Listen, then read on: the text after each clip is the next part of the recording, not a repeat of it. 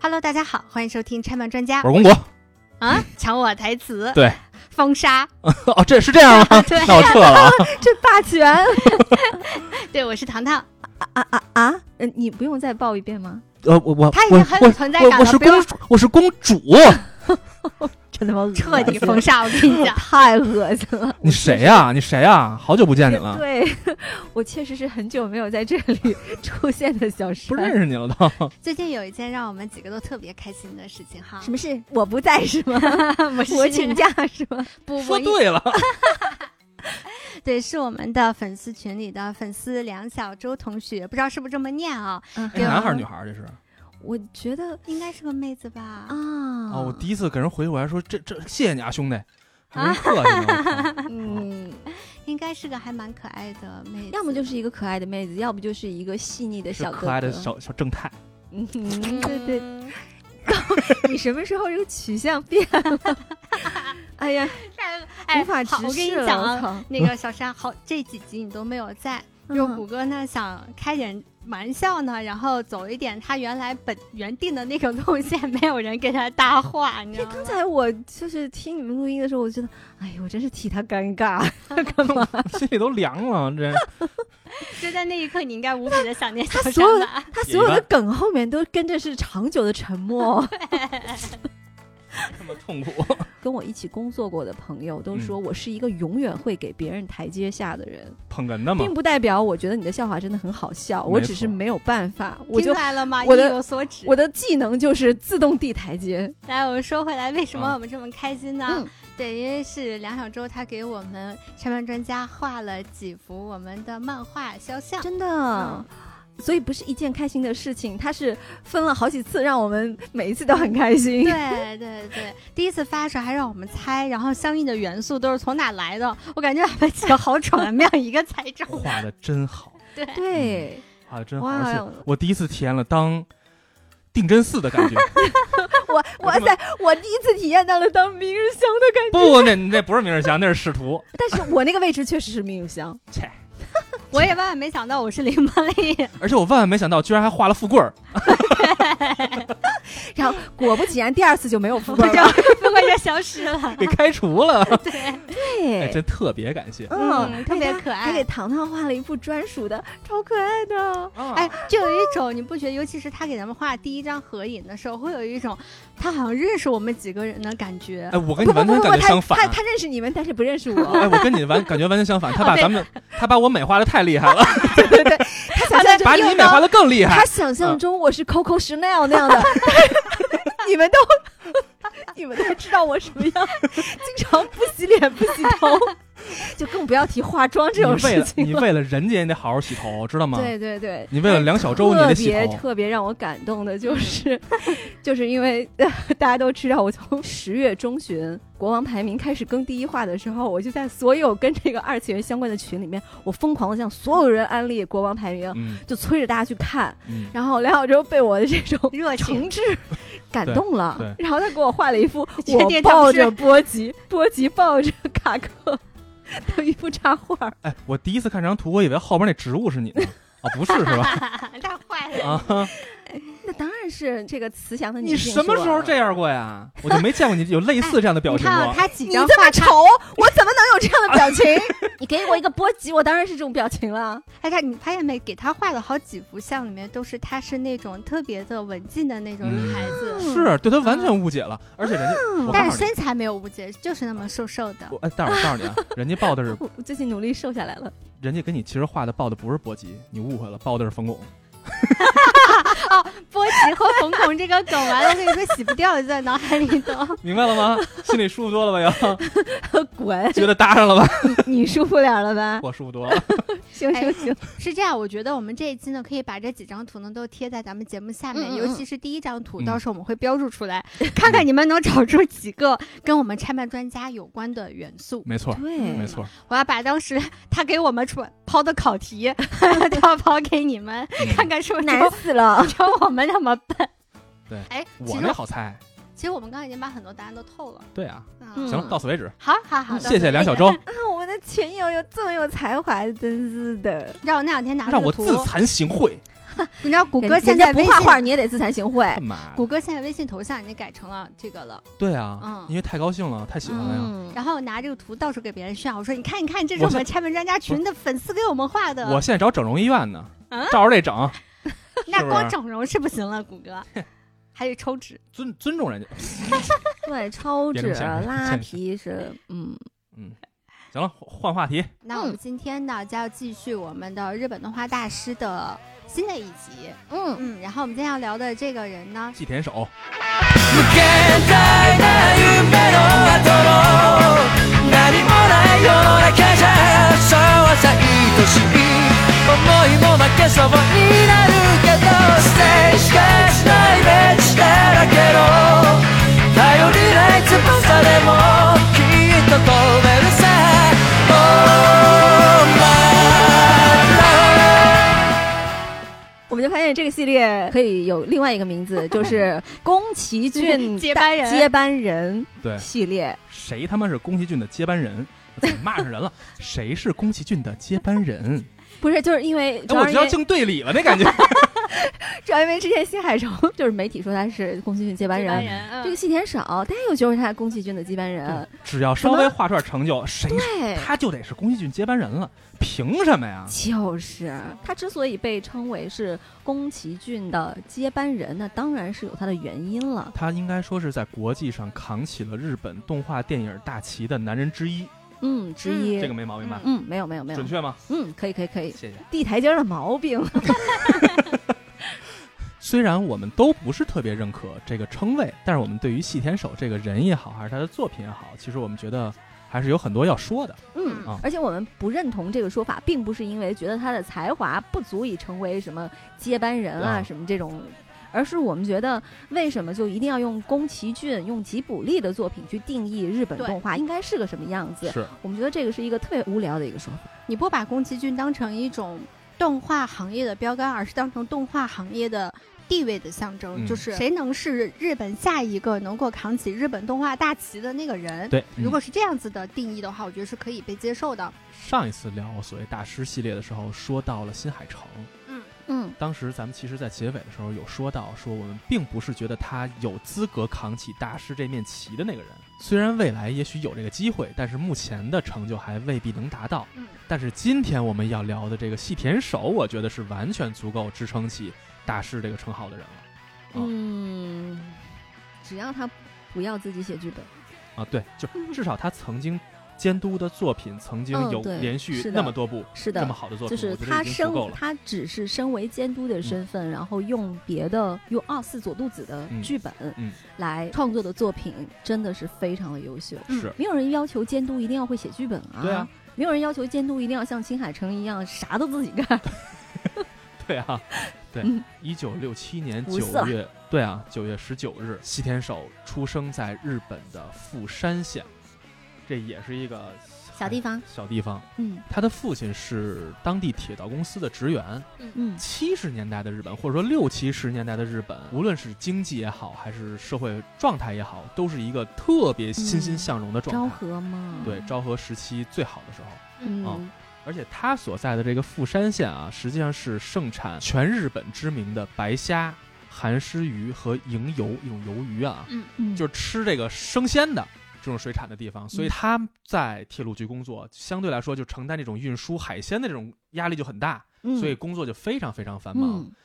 结果导致的就是这个父亲很少回家，嗯所以在细田守的儿时，他几乎都是和母亲单独生活的。嗯就是他跟父亲的这个之间的这个关系，嗯始终贯穿着他的作品。嗯嗯，然后就是尤其他后面指导这几部比较大热的呃电影作品，后面这几部他自己写剧本的作 品，嗯，对，然后其实都对是在，包括《狼的孩子》雨和雪，其嗯实都是在试图再去寻找他和他父亲的这段关系当中那些他想明白的一些矛盾的点。嗯嗯嗯嗯，日本在七十年代的时候是一个什么状态呢？是东京啊，东京塔已经建好了，嗯这是全世界仅次于埃菲尔铁塔第二高的塔。嗯，嗯。同大时家，想要了解一下那个时候日本人的生活状态，就可以去看那个《永远的三丁目的夕阳》那部电影，嗯人情味儿是很浓的，嗯，然后所有人那种凝聚力是很强的。因为社会在积极向上嘛，因为他们要发展经济嘛。对啊，最要命的是，当时我们国家这个铁皮火车都不是特别多的时候啊，他们的新干线已经很成熟了。在那个时候，日本的电影是盛产哪些作品的时候呢？是追捕、人证、嗯望乡，是一个文化很昌盛的时候啊。嗯同时，动画行业有《鲁邦三世》、嗯，魔神 Z、哆啦 A 梦、嗯、大和号。啊、这个时代的对比，其实，在我们上美那一集的时候，其实有聊到了。啊、是的，对，然后在那个时候，我们国家因为社会的动荡嘛，所以嗯导致我们整个动画行业的一个停滞的，或者说就是一个停滞的一个状态，不再发展了。而那对个时候，日本动画行业迎来了它的黄金时代。最好的时代。嗯嗯，在那个时候，日本的社会是整个处在一个蒸蒸日上的时代，嗯所以在那个时候的年轻人同样获得了美好的机会、奋斗的目标。细田守就其中之一啊。刚才说了，这个时候有好多牛逼的动画出来了。嗯童年的细田守嗯，最喜欢的也是动画，他喜欢什么呢？一个是欧美的《猫和老鼠》，这和我一样，是吧？嗯虽然比我老不少，但是他和我一样。嗯而同时，他还喜欢的是松本零士的《银河铁道999》。啊啊，这个作品现在看可能画风有点儿古旧，但是你如果真的认真去看的话，这是一个想象力爆炸的好动画。嗯而且女主角我特别喜欢，在九州一带，其实到现在也有一条铁路是银河列车九九九的 cosplay 铁路，嗯，就是它内部装饰完全 cosplay 了这个作品，所以在当时那个年代是一个非常非常火的作品啊。嗯他是银河铁道九九九的死忠粉丝，嗯但是你想想，他的父亲就是一个铁道工作者，嗯所以你说他是不是因为这个作品，在寄托自己对父亲工作那个向往呢？不知道，嗯，哎但是我会有这样的联想，啊是吧？而且我在看嗯资料的时候就有说，他最早接触到那种动画电影，嗯还真的就跟他一辈子逃不掉的一个名字，嗯宫崎骏。 是宫崎骏执导的《鲁邦三世》，卡里奥斯特罗城嗯，是他妈妈带他去看的，嗯，那那一次就给他他留下了非常大的震撼，嗯，他就开始萌生了要做一个动画导演的梦啊想，嗯他就想要像宫崎骏那样，等于是宫崎骏老头儿给他引进门了，哎，是啊不是？给他开启了动画世界的大门，然后嗯又企图亲手给他关 上， 又给他扔出去了， 然后他自己又爬回爬回去了， 真他妈 苦。然后啊，他开始对动画感兴趣，直接的原因之一还有一个是什么呢？他开始沉迷一本杂志，当嗯时的一本叫做《Animage》的杂志。哎呀，又是逃不掉的吉卜力。对，当时这个杂志应该说是在日本最专业的杂志之一。这个、嗯这个我没有做特别还可以吧肯定的啊嗯，就去去去，因为去是查最资料早是德间书店的那个嗯老板，嗯然后他就是说要有要创立一本这样的杂志嘛，嗯然后就让后来吉卜力的三巨头之一的铃木敏夫去嗯做了这本杂志的第一任的主编。嗯那么他的总编是尾行英夫，也是德间书店一位非常非常的厉害的元老了嗯，、你刚才一笔划过去了一个名字，啊。铃木谁敏？夫是吧？ 对 对对对呀、所以我就说， 我就说这个这些简直老就是贼都他妈在这儿呢，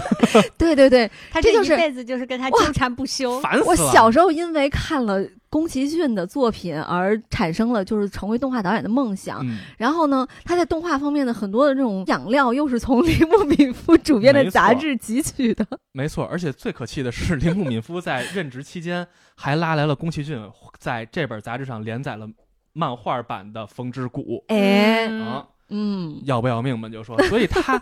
细田守的童年就是在吉卜力这帮老人 的浸染之下逐渐成啊，长起来的所以这一批监督也真的是很幸福。幸福嗯幸福幸福，看着这么好的作品是吧？对对对然后被人亲手毁 掉世界观。而且还有一个特别重点的是什么呢？就是这本杂志其中有四页的内容，每期都会连载，就是一个小板块儿，嗯，是一些漫画家呀、动画制作人啊，教读者们怎么制作漫画。嗯当时他看了这个，给吸引入坑了。我觉得这个是一，这个我是特别能感同身受的，因为当时我的童年是被一本杂志，或者说几本杂志吧，其中一本叫《电软》，电子游戏软件嗯，给哇，那个时候紧紧捆捆住了。哦嗯啊，那你看的，因为电软，我记得那个时候都是光盘了。嗯哦，那那你看的比较晚了。嗯，我早的时候，当时还是黑黑白页呢。哦，嗯，我还买过一本电软，是吗？为是被封面吸引的吗？不我是以为你，嗯我以为你要说说的是我们的我们的画书大王呢。我买电软是因为当年初音未来马上要出了，嗯然后完了我是在我同学的那个电软上面，然后看到了初音未来的介绍，嗯，就当年觉得太可爱了，然后唱歌跳舞的一个小姑娘，你还能操作她。嗯，然后我就特别想买这个游戏，然后但因为买不起这个游戏，没有钱，爸妈也不给，然后我就 哦只能买那个杂志过来看。嗯，啊但是电软真的是陪伴了我童年，而且我在看电软的时候，有一段时期我特别爱看的是它其中有一个教日文的那么一个小板块儿嗯，啊，哇，那我真的特别特别推荐你看那个《画书大王》，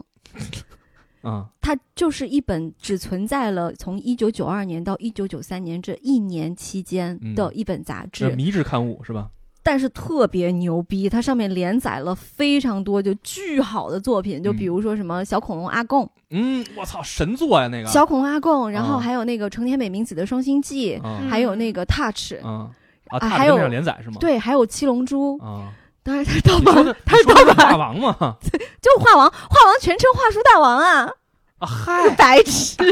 画王我知道了，那我知道了，对对对啊，然后那我有啊，上面后来还有啊很多国内的那个新人的漫画家，啊他们有是那种四格是的，是还有那种是单单独给你一页的一些小作品是，然后上面有教你怎么样子画漫画，嗯怎么样用那种网格纸啊什对么对的，对对对对对对对对，但是我没被那个吸引住，你知道吗？因为我知道我画不出来。就特别好。但是看着就觉得，我天呐，好像打开了一个新世界一样没的错。，我被打开新世界那个板块是那个教日语的板块，我到今天都记得那个板块的当时的主持人叫星川明人，啊、虽然这人现在已经不知道去哪儿了吧，啊，那是寻人启事。我倒也没想寻他，所以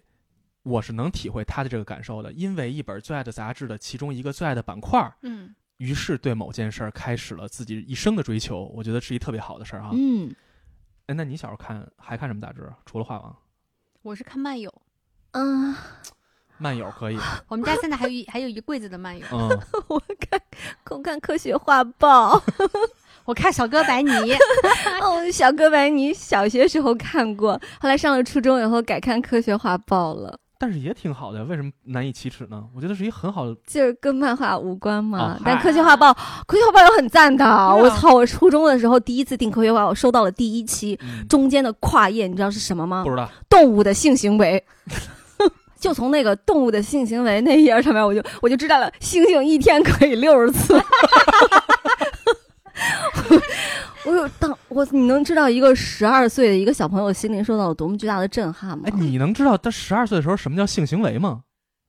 你这么傻吗？我十二岁的时候可能还是觉得么么么么就是性行为呢。我的天哪！你这我那个时候白痴知道他肯定不是亲嘴这件事情，啊但是他具体是个啥我还不是特别是吧清楚。还有 一个非常牛逼的一个杂志，嗯是可能大一点点了，叫《日之韵》。啊，我不知道你们有没有听说过没有没，嗯有是音乐天堂旗下的一本杂志，它是全部都是日本的流行音乐，啊，流行音乐、摇滚乐，嗯，我就差不多从五九四、九三、九四，啊有点像轻音乐那那时候感开觉始是吧？嗯，但是它只做日本的音乐，啊，非常赞。是吗？你从小就开始在日圈浸对啊，淫了是吧？对啊，我上初中自学日语啊，啊，所以人在青春期的时候、青少年时期的时候所接触到的这种文化，真的是会影响一生的。嗯就像细田守这种，是 我竟然给哦，牛逼牛 逼！逼牛牛逼逼牛逼啊牛 逼！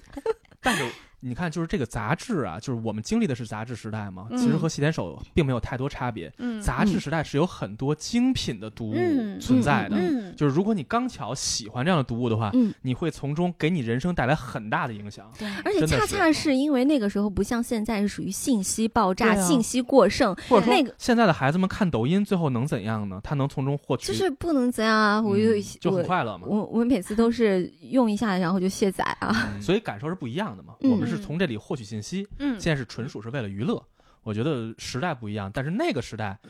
嗯造就了细田守，也对我们来说可能也是一个特别好的回忆的年代。嗯嗯只不过嗯现在这个这个东西已经被淘汰了，是吧？嗯随着他杂志越买越多，绘画技巧越来越深，到了一九八四年，他上高一的时候呢，《风之谷》上映了，然后嗯东映办了一个画师征选的这么一个活动，然后细田守看到这个征集之后，他就寄出了自己的作品。这时候他上高一啊，结果很快的他。得到的回应是一张 offer，就是嗯来上班吧，同志。我觉得这个应该是得极富天赋的人才能在自己胡画的时候就得到专业人士的认可的。是吧？我觉得这完全代表他天赋异禀。按理说哈、这时候如果他在高一时候拿到这张 offer 去了专业的制作公司的话，这个就真的就是科比和麦迪的故事了。高中生直接进入职业，嗯但是西天手没这么做，他当时想得很清楚，说第一，我的志愿其实是要去吉卜力的；嗯第二是我要完成学业，先把文化这点事儿给夯实实，我再进入这个行业。于是他拒绝了东映动画的邀请，决定继续在高中努力学习。嗯，果然，这哥们儿干什么都成。这个时候，我操，他真是嗯哼一帆风顺的人啊哈！这么一帆风顺，说明后面有更大的挫折等着他。我也想说这别美，别美。 高中毕业，考进了日本金泽美术工艺大学。嗯，这个大学其实，如果大家勤上网的话，前两天会从网上看到这个大学的消息。在二零二零年的时候，这个学校的大四毕业典礼上，所有的学生都 cosplay 去领自己的毕业证书。嗯这个新新闻在咱国内其实还火过一段时间。这就是细田守毕业的学校。这个学校还有一个不得不说的事儿，就是它是日本最牛、最著名的游戏制作人马里奥之父宫本茂毕业的学校，嗯，嗯啊所以他考到了这嗯么一个学校里也是头，业内的嗯很有名的学校了。非常对有名。它是日本公立五大艺术大嗯学之一。那其他几个东京艺术大学、京都市立艺术大学，也就京都艺大，还有嗯爱知县、冲绳县，然后就是金泽了。嗯，你说这金泽这么一小地方，居然有这么牛的而且大学？金泽有一个非常牛逼的美术馆。嗯，金泽整个这个城市的艺术氛围就很强，对对对，嗯嗯，它是号称小京都嘛，是吧？嗯在这个大学度过了四年时间之后，他的选择并不是直接进入一个动画制作公司，而是嗯去了一家广告公司、对当文员儿去了。在这个单位上班的一年期间呢，画了将近不到三百张原画出来。嗯，所以在这个期间，他心里向往的这个职业，他并没有放下，而是在这个公司里头积聚积攒自己的实力，直到一九九一年，他终于得到了当时认为梦寐以求的一个机会，以吉普力工作室招人了。嗯，在这个时候，其实这个这个事儿好像网上能够查到一些消息嗯哈挺，多的，嗯对大多数应聘者嗯都拿了两张，是人家吉就普是力要求的。要求画对两张，结果这个 西田守因为平时画太多，带了一百多对张，对对对，诚意感天动地。对，拿了一本儿去，我 操！嗯哼，然后去了之后，信心满满。而且他当时在这个现场的时候，他就说嘛，说全现场这么多去应聘者，我心里已经很有数了，他们没有一个人有我的实力，因因为他看了他们作品，极度自信。结果呢？其实也，嗨，某种程度上讲也是得到了肯定吧，就是嗯宫崎骏很受感动，然后拒绝了他，是不是？石石动燃具，石动燃具，为什么呀？这个宫崎骏，我觉得是一，真是一怪老头儿。那些其他被刷的人就是就是给你通知一下就行了，但是唯独他收到了一封宫崎骏亲笔写的信，啊但是那对个对对信就是我有说印什象么那嗯呃就。就那个进入吉卜力呢，你就不得不成为一枚齿轮了。嗯大概意思就是你的才华应该就是就是放别地儿。他啊对他对自己认知还挺清醒的。对啊，我觉得宫崎骏这块儿真是一好人， 对，只有宫崎骏就是我他妈为你好啊，对我你为你别好来我这儿了。你的才华在我这儿会被我亲手跟你压抑掉。宫崎骏一直他的行事风格就是一个高压暴嗯君，暴君，在行业里头说一不二的，至少在公司里吧，行业里不敢说。嗯所以基本上你想能从吉卜力拎出来谁呢？除了宫崎骏、高田勋，没有人了。对，能关键是高能田勋主能要这数出个。来的名字，基本上都从那儿走了。对嗯，宫崎骏对于细田守这个时候对他的才华也好，还是对他的发展也好，是有自己的独到判断的。对于这嗯么一个年轻人，在行业里毫无作为的年轻人，我觉得判断的是很准的。嗯，而确且实有才华。对，而且某种程度上讲，他确实对自己的，像唐唐刚才说的，对自己认知很清晰。嗯你来我这儿，我就亲手给你这点儿年轻人的才华，我全给你碾碎。嗯，所以你不如自己出去爽去，来的舒服。嗯哼所以无论怎样，对于当时那个祈求进入吉普力。想在这儿大展拳脚的这个年轻人来说，这就是晴天霹雳，嗯，是吧？落空了。我这么努力，我干了一年，就为画点画让你喜欢我，最后你告诉我你太牛逼了，你别来我这儿， 这这简直就是一，是吧？姐，你在骂我呢？ 对呀、我从我从我他妈吃奶的时候我就喜欢你，现在我干了二十年了，你你你这么对我，我他一定很受打击。嗯，就是相关的这个信息在微博上，嗯咱们的微博上传的挺多的。嗯然后评论区里面就是说，哎呦，老爷子怎么嗯心惜啊胸才开阔呀、惜才呀、什么的。当然也有一些明眼人知道他俩之后的一些事 儿的人，就在说根本不是这么回事儿，嗯因为宫崎骏容不了任何人跟他的想法嗯，不一样的。嗯，你就算有不一样的想法，我也得给你磨成跟我一样。对，是这样的。那细田守这个时候不去吉卜力，他就不干动画了吗？但他其实还是一个不能啊想再尝试一下的人。嗯，，对，于是他找到了东映曾经那个给他抛来橄榄枝的东映，嗯，说：“哎，你还记着我 吗？就那那几年前那高中生，演的就很，就感觉是一个胡同串 子。戏言手也是这不胡就是同他串吗子这。全就是戏啊，这就是戏啊，这就是演绎能力。行，哎，记得我吗，哥？ 我是细田守，高一时候我给你寄过来。 我是我是东四十三条 的洗脸手。然后他找到了东映，东映说：‘哦，哥们儿，记着，来吧。’怎么一直强串 啊？他串 戏串台了， 这瞬间从中央八套的电视剧频道串到了对中央六套的电影频道。哦，西天守，来吧，我还记着你。这个时候他就很顺利了，西天守终于走进了自己曾经一直向往的动画行业，也在当时业界最大的动画制作公司找到了一席之地。这时候可以稍微说说东映了，东映是日本最老牌的动画制作公司，嗯我觉得不用之一也可以。呃，那完全不用质疑，像嗯什么宫崎骏啊，什么高田勋啊，都是这那儿个出来的对对对对所以你看，西天守还是走了宫崎骏的后尘， 是吧？绕就不离不开开啊。嗯，然后但其实那个时候东映在电视动画的这种冲击下嗯，肯定是风光大不如前。对遇到嗯瓶颈了，嗯而且主要的一个原因是什么呢？当时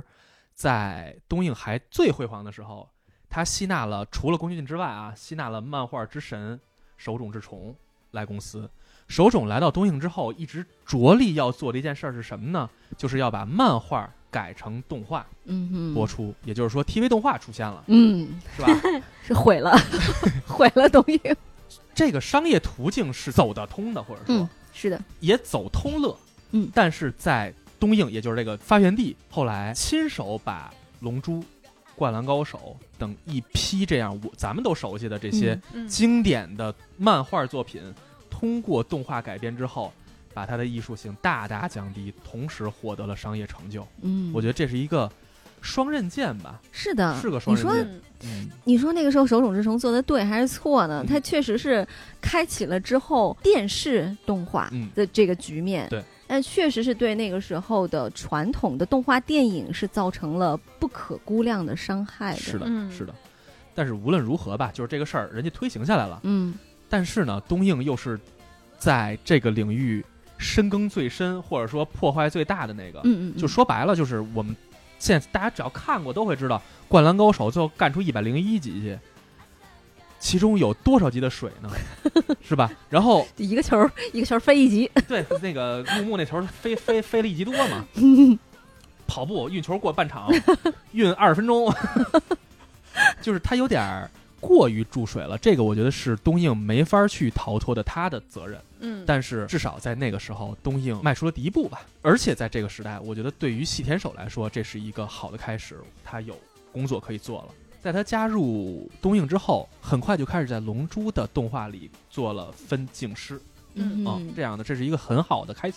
一直在各个作品里头去担任普通的分镜师的工作，啊，对，包做了一括段我时们间喜嗯欢的什么十二生肖守护神啊什么的。这不是你最喜欢哎的，吗？对，小时候为了看他没对少挨 打，真的。嗯，，包括《美少女战士》也有他的原画是是嗯，就没想到哈，这个人居然和美少女战士能挂上钩 儿，对，完感全觉气质不合。对，这就就感觉不这是一就个时代这就的是东像像啊说汤浅证明画过 西。那个蜡笔小 啊，对新，对对对，蜡笔小新，就感觉不是嗯他应该产出的东西。对，但是你看这些作品慢慢在磨练他，让他的嗯技法越来越成熟。嗯同时，他在这公司里头也积攒了一些人脉，因为嗯干了很久啊，同行业的原画师还是其他的像像监督啊、制作人啊各种，嗯他其实随着在公司里头工作时间越来越长，他认识的人也越来越嗯多，因为毕竟是一个大型公司嘛。嗯，一九九七年的时候，一直嗯在东映不温不火的细田守，嗯哼终于得到了一个让他能稍展拳脚的机会，嗯也就是在《少女革命》这个作品里头，嗯，让他担任了大量的分镜师工作。对嗯啊这个作品其实就是他的好哥们儿。当时这个好哥们儿从其实也是他东映的同事，后来离职之后成立公司，开始做这个少女革命。因为是老东家嘛，所以找了大量的原公司的朋友过来一块儿支援，嗯等于就这样让西田守有了更多的机会。嗯就是这么一次机会，让西田守得到了特别充分的发挥。这个作品在当年啊，不能说是爆火现象级，这肯定谈不上，嗯但是它是一个非常有符号性和在行业内地位的这么一个作品。哦嗯，那种也很先锋，你放到现在这个时代看，也一点都不落后。对，看了怎么样？觉得我觉得还蛮好看的。就哦看完之后有一种我要找个时间要跟大家好好聊聊这部动画的想法。对，但是嗯尤其你想到这是一九九七年的作品的时候，对，所以放到现在这个时代，它依然有可以去讨论的这个余地和价值，没我觉得错挺不容易的。没错没错。我们经常说这话啊，说机会是留给有准备的人的。嗯西田守准备没准备不知道，但是这一次机会到他手里，他马上就抓住了，这是一定是他的能力使然的。在细田守第一次得到自己展示机会的时候，同样是一九九七年，吉卜力那边拿出了一部作品叫《幽灵公主》，这个作品嗯应该说是到当时为止吉卜力拿到的艺术成就最高的一部作品。嗯前面的高山依然在那儿，他好像和这个高山的距离也没有什么特别大的变化。我变强了，但是这个目标山变高了，对山目更高 了，对，目标也变高了，因为在少女革命的作品当中，她的表现吧，东映高层看到了这个年轻人，嗯，说，哎，我操，这儿一小伙子值得培养一下，那给他更多的机会。第一个机会是什么呢？就是我们不少九零后朋友就最喜欢的叫数码暴龙嗯，嗯数码宝贝，啊，对，数码宝贝是吧？啊嗯，暴露了没看过的问 题啊。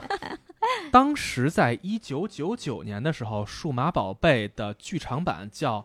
滚球兽诞生那个时候不都流行电子宠物吗？》啊，现在有的一小朋机器，友，然后叭叭叭按，然下后蛋养养个什铲么屎玩意儿的嗯，就是它里面其实是像素风格的，嗯然后是像素风格，然后有一个小蛋，然后你给它喂食，然后它就能孵化出小鸡，然后怎么怎么怎么样。现在的小朋友可能在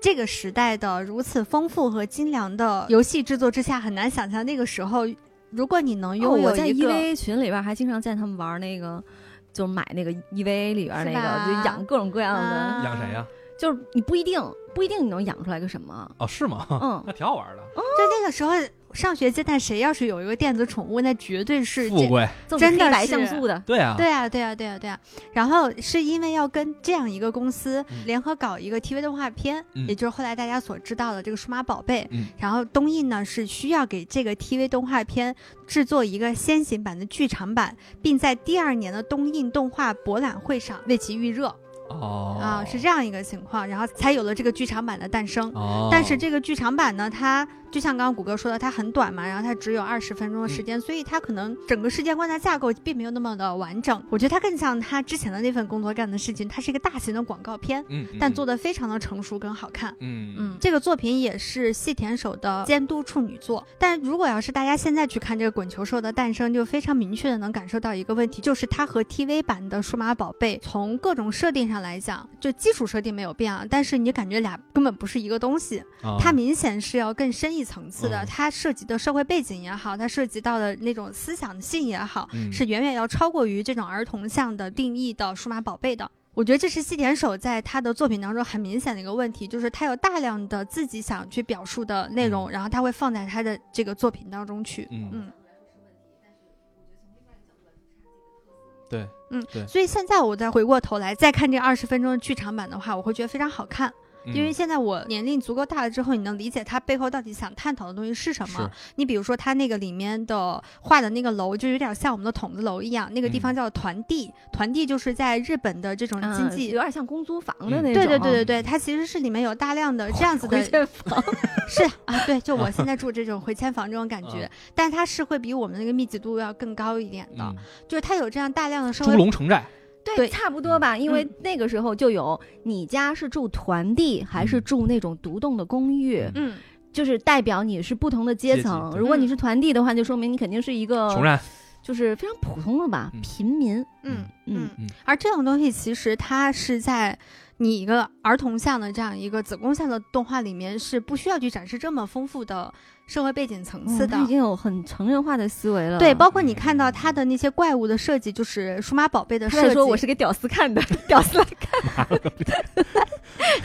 就是它那里面这个数码暴龙，就是还是暴龙啊，嗯它那种暴龙的世界，我觉得它更倾向于怪物，嗯而不是后面所嗯大家熟悉的宝贝的那个。嗯嗯嗯那个那个定义上的那种感受，它真的就是怪物，而且我觉得它更有有点特摄片的感觉，就是非常密集的团地的这个建筑嗯小区乱当斗中，嗯然后两个大怪兽在打架，它的巷战，呃镜头是这种仰拍形式的，嗯就很像你们之前聊过的特摄片的感觉。啊所以你看，它这个东西，它和它后面数码宝贝所呈现出来的气质是有非常巨大的差他是别的。原作魔改之王我觉得从从它它第一部这个当监督就开始了。是嗯小山，你看过《数码宝贝》嗯，不是我的菜， 所以就没有。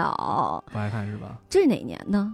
就九九年的片子，九九年是吧？我们都已经是， 我们都已经是被 EVA EVA 精神污染过了，嗯，就是有点回不到那个单磕不纯的动时代了是吧？对嗯我的心灵已经被污染了。但是你知道，就是是我特别意外，因为我小时候是看《宠物小精灵》，也现在说的《数码宝贝》，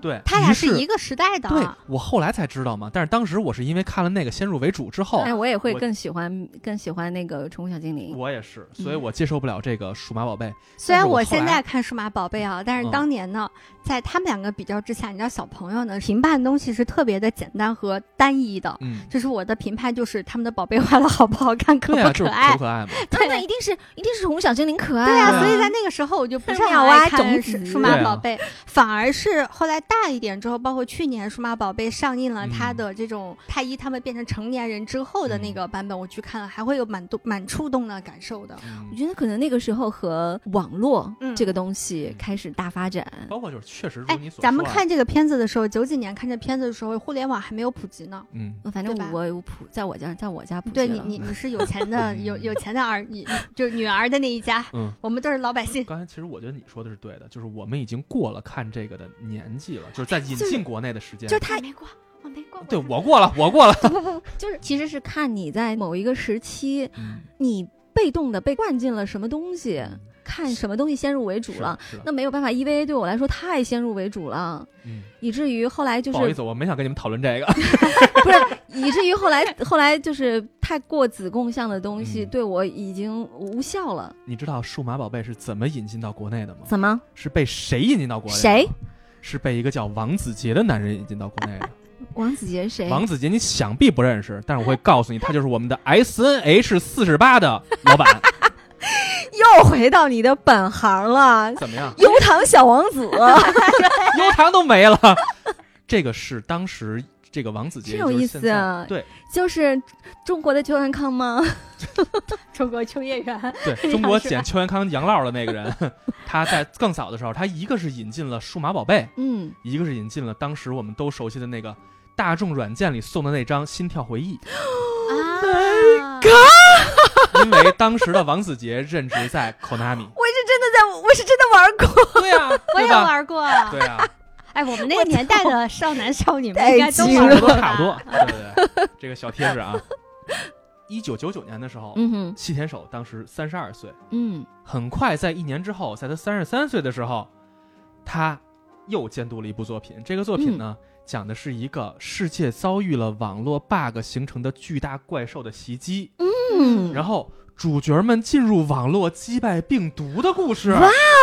这哇是夏日大作战吗？真的，那你太捧了，我跟你 说，幸亏有你。啊我的耳机已经爆了，太可怕了！ 我告诉你，不是这样的。 我我告诉你，这个是一个叫做《数码宝贝》我们的战争。争，对，嗯，所以这个在《夏日大作战》之前，曾经他就监督过一个对类似同题材的作品。是的。嗯，而且从现在眼光看，其实有些设定确实是像，嗯哦，不是，它不是像，一模一样，是吧？可以说是夏日大作战是脱胎于我们。嗯数码宝贝，我们的战争可以这么说，因为它其中有太多太多东西非常相似它了的，结构架构几乎是一模嗯一样的，然后包括那个 OZ 的画风哦嗯也是有一点点相似的，就是粗糙版的吧，夏嗯日嗯但是低配版的大夏日大作嗯战。对对对，包括他们最后的那个大决战，对，嗯那边也是一个有一个核电站不爆是炸美国五角大楼的是发出了一颗导弹，啊啊啊，核弹，核弹，对对和一模一对，样核弹危机，对，是核吧弹是危的机，嗯。但是细田守之前他自己有讲嗯过，他说这两个作品当中有有一个不太一样的地方，就是，呃，在我们的战争游戏当中，只有孩子们是通过网络去冒险的，而《夏日大作战》当中嗯发生在祖孙三代身上。是他更强调了家族，嗯对。但是我们夏日大作战就先按下不表啦，对，嗯先按下不表。嗯这时候可以说，细田守应该在行业之内有了一定的名气了，嗯嗯，他不再是一个小雏鸟了，嗯哼但是他的名气好像还并没有达到说大佬是吧？嗯哼只是一个行业出了名的新人。那差多了，是的于是，在这个时候呢，一件神奇的事情就发生了。嗯，这个时候，候，吉普力曾经拒绝过他的吉普力嗯，找上了西田守，说：“来呀，来呀，来呀，大哥，来呀来呀来呀来呀，来玩儿啊 来呀来呀来呀，这有一个项目，！”对，什么项目呢？就是哈尔哈尔的的所以哎移动城呀堡，说的好变态啊呀、要的这效果嘛。嗯，哈尔的移动城堡最开始的那个监督人选实际上是细是前手，手。但是嗯这个之后呢听说当时是把一个非常非常晦涩的一一本原著甩给了他， 嗯然后让他去 自己搞，是因为当时确实是吉卜力，他完全没有任何的人手拨出来、来做这个项目，嗯所以才把这个项目等于说是因为外当外时聘正了好嘛是他们有另外一个大家所熟知的项目在进嗯行的扫尾工作吧，算是。与千与千寻寻，当时他们几乎所有的人手都压在了那是个项目的，上，没有人来做，所以。给哈尔移动城堡的人就极少，所以西田守这边压力是非常非常大的。，嗯，哦，这是嗯当时《千与千寻》已经结尾了吗？就是没有到就是到正结在尾制作的部正在分，制作中结尾的吧部对分，嗯，嗯当时我看到的说法啊说是，因为吉普力刚刚经历了山田君，嗯我的邻居山田君的票房失利，嗯，同时呢，这个吉普力的元老干将近藤喜文也刚刚去世对，不久九八年，嗯九八年一月去世的，过劳死了，大哥呃 让宫崎骏给玩死了。真的是郭老死的，嗯嗯，而且近藤喜文那个时候才是真正的被外界还是接班内人部都认为是可以去接班宫崎骏的，是非常有才华。我觉得侧耳倾听真的很好看对，对哎，我很喜欢侧耳倾听，啊，嗯唉然后在这个时候呢，叹息。等于吉普力这家曾经那么呼风唤雨的公司面临了巨大的生存压力，应该说是。嗯而且最青主要黄是不接吧？对啊，当时那个时期 是没有后辈了，他到现在不都一直青黄不接吗？没人 接。二十年过去了，没有什么改变。对嗯，等于在这么一个困难的时期，公司需要马上运作一部成熟的项目，嗯能够立刻把公司的这个资金缺口回笼。嗯，然后再拿出一部重振公司士气的作品。这时候，其实，在哈尔的移动城堡之前，是他重新召回了宫崎骏。嗯，这是刚才糖糖说的那个，整个公司倾整个公司之力，一嗯，块儿扑在了《千与千寻》之上。对，而这个时候还，你你不能说我就只是一个活着，你还得做呀。嗯所以他找到了当时初露锋芒的西天守，说要不要来嗯做哈尔的移动城堡。嗯，而且吉普力当时做的最绝的地方是什么呢？就是来呗，来，反正我找你自己，我这儿什么都不给你。他也确实是没有什么人手，就是所没以有嗯嘛最初细田守在组建这个团队的时候，是用了他在这个动画这个行业里面积攒的这些人脉，嗯基本上全都搭在这个项目里了。 嗯，但是细田守也犯了一个非常非常大的、非常致命的一个问题。后来他在自我反省的时候也说，如果可能再重来一次的话，他不会选择那么做。嗯就是他在整个创作的过程中，他没有去跟领导报备，宫崎骏、嗯铃木敏夫他们去沟通过，嗯，他基本上是闷头自己干的对。一个是他觉得不希望有太多人来对他指手画脚，因为嗯确实是吉卜力 那个过去的就是 劣迹斑斑，嗯不管用哪位新导演。这两个老监督都一定是要去把你对方死死的攥在手里的。嗯嗯还有一个就是，我觉得他我也特别能理解，他又说他可能当时也是出于一些可怜的自尊心吧，嗯他一定是一个认为自己有才华的，嗯但是呢，就往往是这种人，他是羞于去跟对方沟通的，他很嗯怕对方说出来你这个不行，嗯或者是怎么样的，他可能就心里会稍微的脆弱一点，嗯，所以他选择了自己闷头做。嗯对，我看到有有一个说法，就说铃木敏夫后来在提到他们和西田守的这一段的历就是经历的时候是这么描述的。他说西田守以前是在东映做动画的缘故，从东映那里学到的东西跟吉卜力的系统差异太大，无法适应吉卜力的制作体系，所以他才被换掉了。嗯对那吉卜力的制作体系就是一切以宫崎骏、对对，高田勋为准。嗯嗯，所以我觉得这个事儿，因为我真正的事实真相，想必是我们看不到了，根本就、嗯对吧？但是从留出来的结果是，大体分成两派，嗯一波是支持吉普力，说嗯你不听话，那你就得走；对另一波人是更多的人是觉得吉普力你是不是人啊？嗯但是至于我的观点来说，就是其实两方都存在问题，这个项目管理出现了问题，嗯就是一方大撒把，一方妈的彻底放飞自我，这两拨人刚好不应该出现的时候出现了这样的问题，所以对才有这样的结果。对，对于细田守来说，印象非常深刻，因为后来那个 NHK 做一个纪录片，嗯呃嗯，拍他他他当时做那个怪物之子，嗯，对细田守对于那个日期都记得清清楚楚。二零零二年四月二十一日那一多么天，痛的领悟。对制作人跟他说：“细田，作为监督，你已经江郎才尽了吧？”这话太绝了，这过分了。这个是铃木敏夫还是谁啊？嗯如我不知道他当时所谓的这个制作人到底是哪一位啊？嗯应可能是铃木敏夫吧。嗯，嗯，不管是谁说这句话都非常的过分。嗯，但事实上，在职场当中，类似这样的话并不是完全没有机会听到的，太真的多了。对嗯，就是轻易被自己的领导也好，还是说自己的同事也好，做某些负面的判断，这种情况是特别常见的。呃，一个是被人说嗯，你作为监督江郎才尽啊，嗯还有一个就是他等于说细田守在这个项目里面搭的所有自己的人情关系在这儿全废了全砸了。对嗯，而且你你说的那种在职场也要嗯分嗯是什么样的工种，嗯就比如说你是个财务哈，嗯，人家说你江郎才尽财务人家是越 What? 老越吃香。 ，what？嗯甚至说是你可能做一个平面设计或者是什么的，人家说你江郎才尽，嗯，我觉得平面设计听这也估计也挺烦的，对也得设计嘛，对，你创作那也嘛得是一个设计界的大佬，嗯就巨老型的跟你说你不行了。嗯但是对于一个从事艺术创作、嗯内容创意的一个人来说，嗯如果有一个业界响当当的人扛物，着我跟你人说物你不行了，嗯嗯你没有才华，嗯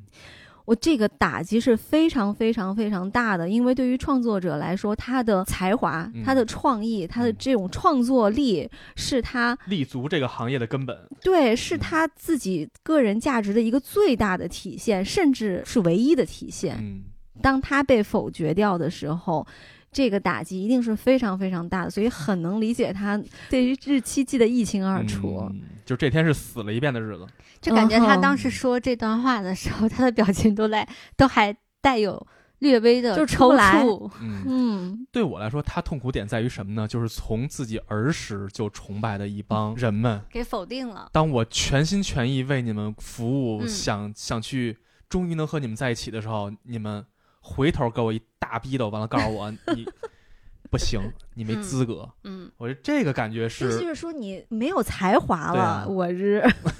就是从根儿上否定我了嘛，嗯对吧？嗯说白了就是他和吉普力曾经可能出现的共同打造一个全新的好作品的这个机会完全丧失了。嗯，同时呢，他甚至于开始萌生了我是不是真的江郎才尽的想法儿。尤其是打击真的是一波接一波嘛，嗯因为他其实是从那个他跟吉卜力的合作是吉卜力从东映借调了他。嗯，对，然后他之后还是继续回了东映，嗯回去之后呢，他所有的企划案全部都被否决了。他的母嗯亲同时又生了重病，对嗯从小一个人独立，就是也不是一个 人吧？一把大屎多一把数尿把他喂大的母对亲。对对对对对。所以嗯当时真的是走到了人生最低谷哈。嗯，当时他就有个选择，是说是要回家照顾母亲，嗯，还是要继续留在东映，然后就追求自己的梦想。嗯然后他最后下的决定选是择了梦想。梦想，哦，这个真的，我觉得跟我太不一样了。如果是我的话，我考虑都不考虑，我一定会回去照顾家人。嗯，这是我和他本质上的区别。嗯所以他的这个选择是让我觉得他所以就他是是大师了，对他就是这个行业应该顶天立地那个人。嗯嗯你讲到这个，我就突然觉得他有大师的根底，嗯但是离大师还有一段距离，嗯可能也就在于这个人情味儿。嗯他其实是有人情味儿的，嗯但是能干到大师的 ，人啊真的要就宫枭崎雄就宫崎骏那样的，嗯嗯，就是感觉跟那断情绝爱啊，对对对对对， 就毫无人性。就是成能够成为大师、成为天才的人，一定有性格有一个方面是非常极端的。嗯嗯，极端型人格。嗯当时为了自己熟悉的东映，嗯因为老东家还是要他的，嗯，所以这时候觉得东映真是一个暖心的公司哈、真他妈好。啊就是你一 破不是是一差点国说企破鞋，我靠！ 什么你玩意？是一大国企，啊对啊，玩意你儿给是你一停薪渣留职呢。对啊，你都这样了，出去兜一圈儿人都不要你了，你还回来找我，我还要你，而且嗯回来之后直接给了他一个大的项目，就是《海贼王》的剧场版。对于咱们今天来说哈，嗯海贼王》这个作品应该是日本动漫领域的代表作品，但从销量也好，还是说故市事场价值也好，嗯它甚至于已已有些层面吧，已经超过《龙珠》了。嗯，销量来说早就超过了。对嗯，所以《海贼王》应该说是国家级的大项 目。但是在当时那个时候啊，它还只是一个拔群的好作品，但是还因为没有时间的积淀，没有这么多作品的积累，嗯，所以它当时是一个顶尖项目而已。在那个时候呢，《海贼王》的剧场版第六部正在找监督，嗯嗯当时这个作品找到了西天手，而这个作品的名字呢，就是《祭奠男爵与神秘岛》。嗯我不知道大家到底有多少人会一步一步的看《海贼王》的剧场版，因为我是一个《海贼王》这么多年的粉丝嗯啊，但是《海贼王》剧场版一直都不是我像那会儿看柯南剧场版那样， 哎，我会哦一步一步啊追着看。对但是《海贼王》的剧场版还真的不是我的必须选项，我觉得可能也和他这个剧场版对这个剧场版的态度，或者说他所做的姿态有嗯关系。像《海贼王》有大量的剧场版就是把 TV 版的剧情做一些调整之后，嗯，做一个长篇，而这个《祭奠男爵》这个作品是一个全新的是故一事，个全新的嗯原创故事，我觉得嗯这个这个是好的哈。嗯但是在以今天的观点来看，以下只代表我自己啊，嗯，喜欢这作品人，我估计也会有吧。就是你代表的是海贼王的粉丝吗？我只代表我自己，不敢代表他们。那是喜欢海贼王的你，对，喜欢《海贼王》的我 OK，我会觉得这个作品和《海贼王》的风格气质严重不符，以至于让我觉得它不应该是《海贼王》的剧场版。嗯啊就是它和我想象中的《海贼王》，《海贼王》是一个什么作品？《海贼王》是一个蓝天、白云、热血、友情、激情、搞笑、创意，是这样，全是积极、阳光向上的东西。而在这当中，最重要的那个核心，应该是友情。嗯，从《海贼王》这诞生嗯是连海贼王最大的标签嘛？嗯唯一最大的标签儿是这个，在他的连续将近十年的连载当中，就是路飞一个人从一个人变到后来的九个人，到今天已经十个了啊。找伙伴的过程用了嗯这么长的时间找每一个伙伴，用大量的故事去让每个伙伴成为自己不不可或缺的船员，大家的羁绊越来越加深，都在做这样的事儿。到今天为止，我能说《海贼王》这个故事的最坚不可破的东西，就是船上这些成员的友情，这是故事的核儿。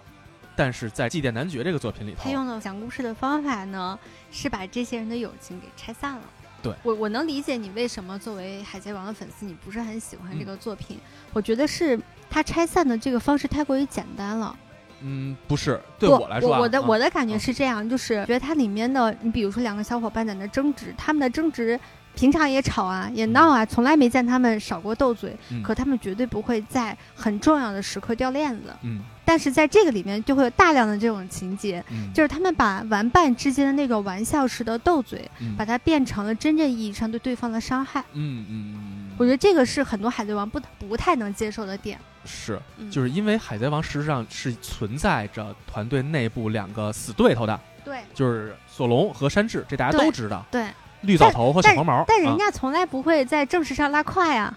俩人天天打，完了所有事儿都打，年年打月月打，但从来不拉胯。是一到大事儿的时候，两个人总是那个志同道合的人，配合他俩的那的个人。不是不都不只是配合，而是他总能想到一块儿去。我记得有一集剧场版，就是他们要去营救自己的伙伴，嗯他们两个明明是分头出发的，然后都想抢在对方的前面救下他们的伙伴，嗯但最终结果是他们两个人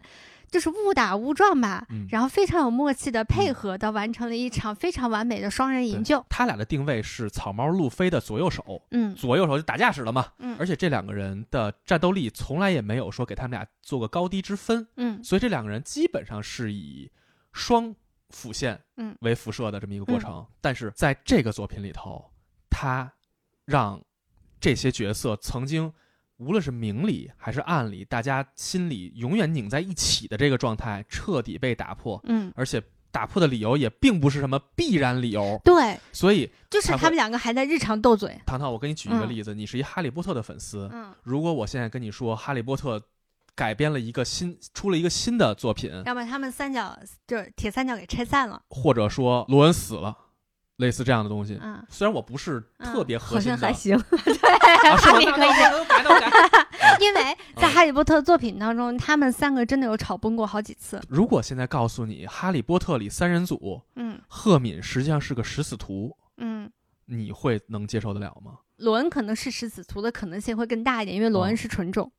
啊，对啊，所以我我我只就举个对例子吧不，太行这是个。吧？就是你他们他们几个之间的争吵也罢，什么样也罢，嗯吵得你死我活，其实，在小说当中嗯是有大量的描述的。他们之间也会有权力斗争，也会有勾心斗角，嗯也会有什么不原谅对方的时候，这些都是我可以去接受的。嗯但根本就是他们都是三个紧紧拧在一起的很善良的三个孩对子，他们都是要战胜伏地魔的，要战对胜黑魔法的对。但是你不能说你你剧情演了五六本了，然后突然告诉我说对不起，那个你以为的最好的那个人他其实是个坏蛋。嗯嗯，这个嗯其实，在侦探小说上来讲的话，就侦探小说有一个非常不可以被接受的一种结局，叫做警察或者是侦探嗯，是这个杀人的幕那后个，的主使，对，是那个杀手嗯，这个是不可以被接受的这个逻辑。嗯嗯，对，这就是之于《海贼王》嗯，这部作品存在的问题，嗯就是他动了这个作品的灵魂，嗯，他的魔改，我当我当然相嗯信他肯定是想往好里去改。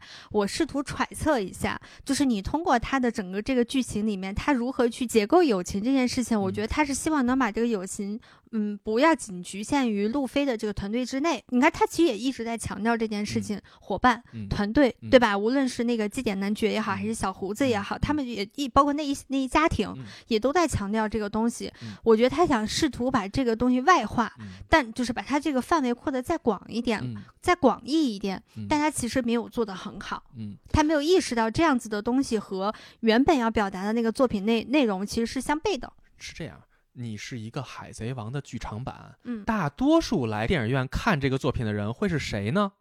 想必多数都会是《海贼王》的粉丝去支持。嗯，那你要去做一个完全颠覆《海贼王》粉丝认知的一个操作，这必然是一个风险性极大的事儿。而他在这个事儿的处理结果造成的结果也是，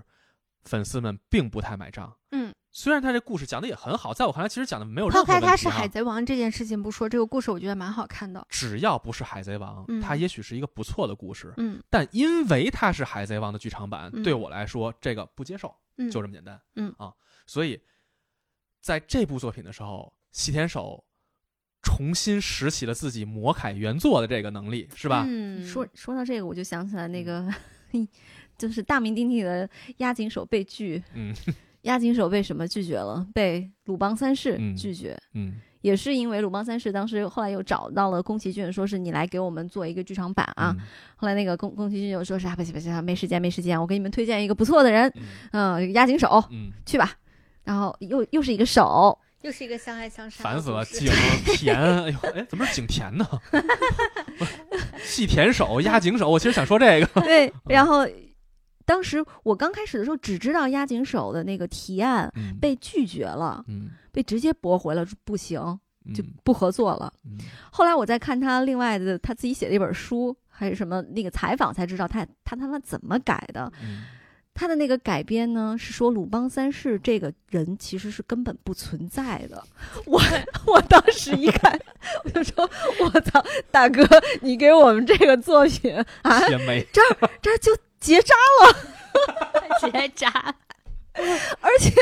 就是哇，化学阉割。对啊，这整个给人连根儿 断了。对 啊，”我说：“啊，呃，拒绝你是应该的。我要是原作的话，过来给他宰了，我操！对，让不让人活了？所以就是改魔改这件事儿不是不行，但是要分场合、分程度，嗯，就是别干那个釜底抽薪的事 对，我儿。也想”但我说觉得那个时候可能是那个细田守已经按耐不住，他想要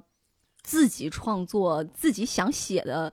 想表达的东西是的的欲望了。嗯而且令人意外的是，那个《海贼王》的那个剧场版，嗯豆瓣的评分居然七点九，嗯那，说明还不错啊。有喜欢的人啊，嗯必然有喜欢的人，对嗯，所以他不是写了一烂故事，这刚才不是说了吗？对，这故嗯他事只挺是好的，很只是对我来说，这个不《海贼王》，嗯啊，可能人家就觉得，哎，《海贼王》还能这样呢，有的人会觉得特别喜欢，嗯这就是很极端的一个一个作品嘛。其实他把一个阳光性的作品魔改成有深度也好，还是灰暗也好，这个事儿不止在《海贼王》，实际上在《海贼王》之前，他就创作过一部 TV 动画。这个动画我具体没看啊，但是看资料说是一个魔法少女题材，或者说小女孩儿题材。但是他小在魔女哆来咪，哦，对对对对对，他在这个作品里头听，着名字就很 Q。对啊，他又加入了晦涩和类似于魔法少女小圆那样的设定，啊，又讲了不老不死的魔法少女遇到了喜欢的男孩儿，看着男孩儿老去，她无奈，类似这样的东西。实际上，你看这又和他人家原本的作品那个风格是气质是不一样的，嗯哼，但是这是他自己的表达。嗯，所以说他这个人就应该去做他自己的动画，对就别在那些什么，就是别人给你的条条框框里边在那儿去捣鼓了， 这叫庙小妖风大，池浅王八多。赶紧出来！这小东应小庙容不下你。 你还嗯在骂谁呢？我就在想，正好在这个时候贵人出现了。嗯，这个真的是贵人，他可以说是 Madhouse 的创始人。嗯是他在 Madhouse 之后还创立了另外一家公司，嗯就是今年欢度了他们的十周年，嗯就是马帕，嗯，就是一个真的是一非常非常就大牛了，大牛逼货是吧？嗯，完山正雄。完山就是正雄，今年咱们看那个北影节的时候，嗯看那个金敏的那个纪录片， 嗯《造梦机器》里面，完山正雄就出镜了好几次，相当于也是一手挖掘了金敏，并且给了金敏充分的发挥的空间的一个人。伯乐，典是的型是的大是的嗯伯乐。这和宫崎骏就完全不一样你。看，两家公司吉卜力和西天守有过交流，结果不欢而散。嗯哼，但是另外一个巨头 Madhouse 的完山正雄找到西天守之后，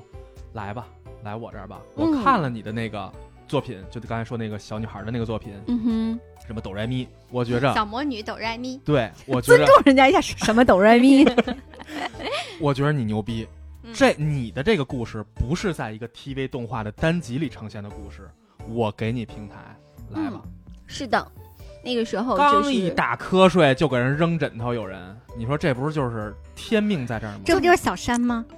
啊，可不嘛，